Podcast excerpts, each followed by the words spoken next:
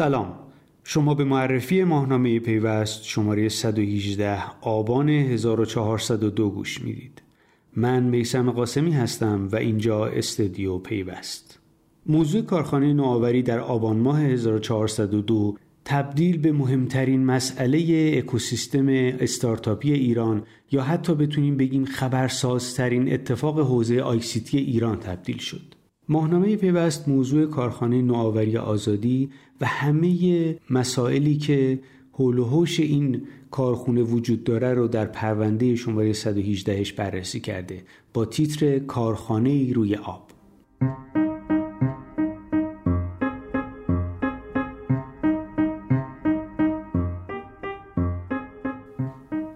پرونده با یه گزارش از علی مومنی شروع میشه با همون تیتر کارخانه روی آب که اومده پیشینه این کارخونه و اتفاقاتی که از سال 95 96 در مورد این کارخونه رخ داده رو بررسی کرده یه مروری کرده و در نهایت رسیده به امروز.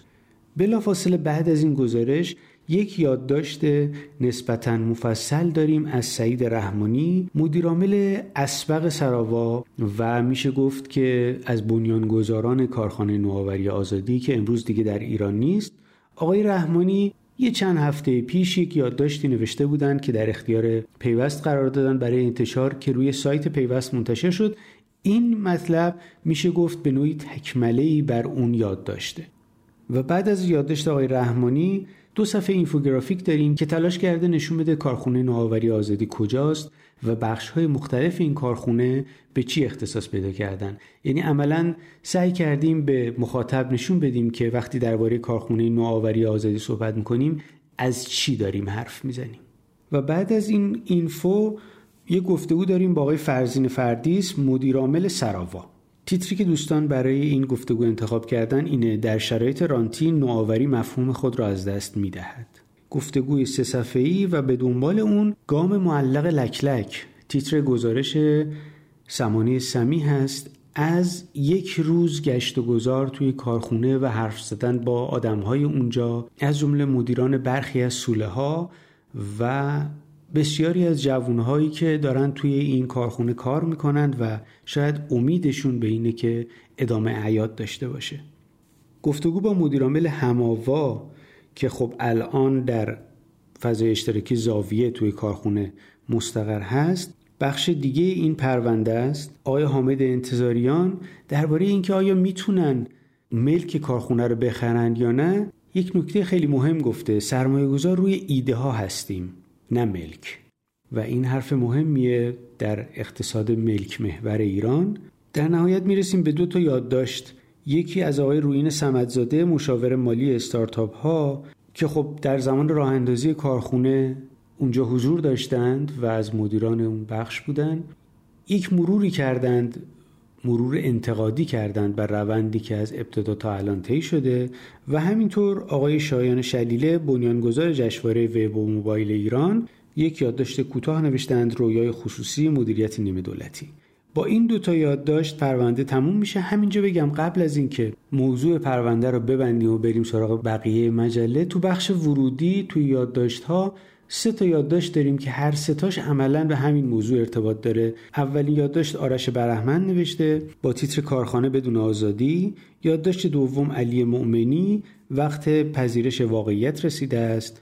و یادداشت سوم از آقای محمود کریمی اولین مدیرعامل شرکت کارخانه نوآوری هماوا. از آما تا اما. تغییر قاعده بازی درست یا نادرست؟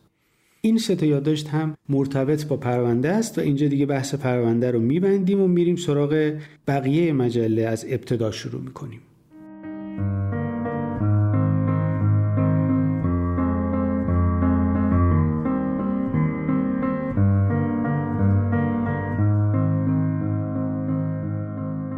فرم گزارش ماه با یه گزارش از خانم فائزه فتی رستمی شروع میشه درباره تولید موبایل داخلی و بحثی که انگار هیچ وقت تموم نمیشه. هر دولتی یه بار حداقل یک بار به این مسئله می‌پردازه و الان هم خیلی از وارد کننده ها مدعی که تولید کننده شدن برشاد این گزارش موضوع تولید داخل تلفن همراه رو دستمایه قرار داده.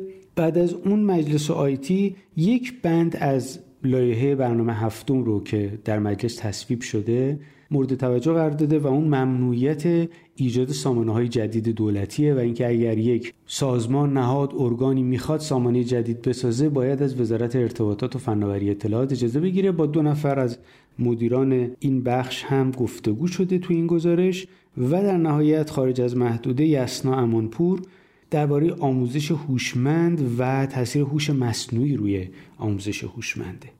بلافاصله می‌رسیم به ناداستان و 43 دقیقه که این شماره با آنت میناسیان گفتگو کرده. خانم میناسیان الان مدیرعامل مؤسسه خیریه رعد هستند شرکت گردی ویکست و استارتاپ گردی کیدزی هم بخشای دیگه این فرم هستند که در نهایت ما رو میرسونن به ابتدای بخش ذره‌بین و همون پرونده که دربارهش صحبت کردیم و می‌رسیم به خدمت و تجارت.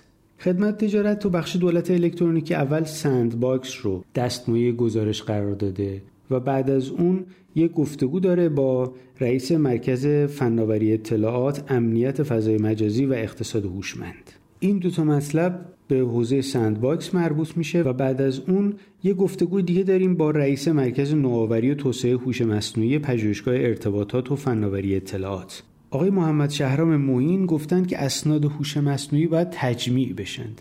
چون الان چند تا مرکز هستن توی کشور که دارن سند هوش مصنوعی می نویسند و خب این در آینده احتمالا مشکلات ایجاد خواهد کرد. تو بخش بانکداری الکترونیکی ابوالفضل رجبی یک گزارش نوشته درباره وضعیت درآمدی شرکت های پی که توی بورس حضور دارند و اینکه اون اصلاح کارمزدهایی که پیش از این اتفاق افتاده آیا تأثیری روی وضعیت این شرکت داشته یا نه. و بعد از اون توی سرفصل تحول دیجیتال که یکی دو شماره است به این فرم اضافه شده آقای جعفر دولت آبادی مطلب نوشتند با عنوان چگونه تحول دیجیتالی را در دوران بحران رهبری کنیم. می‌رسیم به پایان این فرم و ابتدای بخش رمز ارز. رمز ارز با یه موضوع حساس و جالب شروع کرده. کارمزدها در صرافی های رمز ارزی و اینکه هر صرافی چقدر کارمزد می‌گیره کارمزدهای پنهان و آشکار. تیتریه که سروش کرمیان برای گزارشش انتخاب کرده. تو همین بخش از سلسله مطالب زمین بازی بیت کوین درباره کاربردهای بلاکچین صحبت شده و در نهایت توی معرفی بلاکچین های جهانی در شرکت های مختلف. بررسی نقش شرکت دیبرز در استفاده از بلاکچین در استخراج الماس. خرس ها چگونه مسیر الماس را ردیابی کردند؟ این سه تا مطلب بخش رمز ارز بود و می‌رسیم به حقوق فناوری و اولین مطلبش که دوازده نکته درباره فرمان اجرایی رئیس جمهور آمریکا در مورد هوش مصنوعی نوشته مصطفی مسجدی آرانی برنامه نویسی به زبان بایدن. از این شماره سلسله مطالبی توی بخش حقوق خواهیم داشت نوشته حسام ایپکچی درباره هوش مصنوعی و حقوق هوش مصنوعی. شماره 118 اولین سری این مطالب هست با تیتر متنی نخواندنی برای انسان عصر بی‌حوصلگی.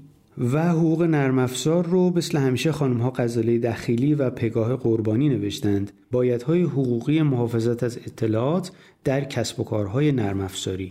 این بخش یک این سلسله مطالب هست. با تیتر اسرار به نامحرم اسرار مگو. و در نهایت مثل همیشه می‌رسیم به بخش جهان.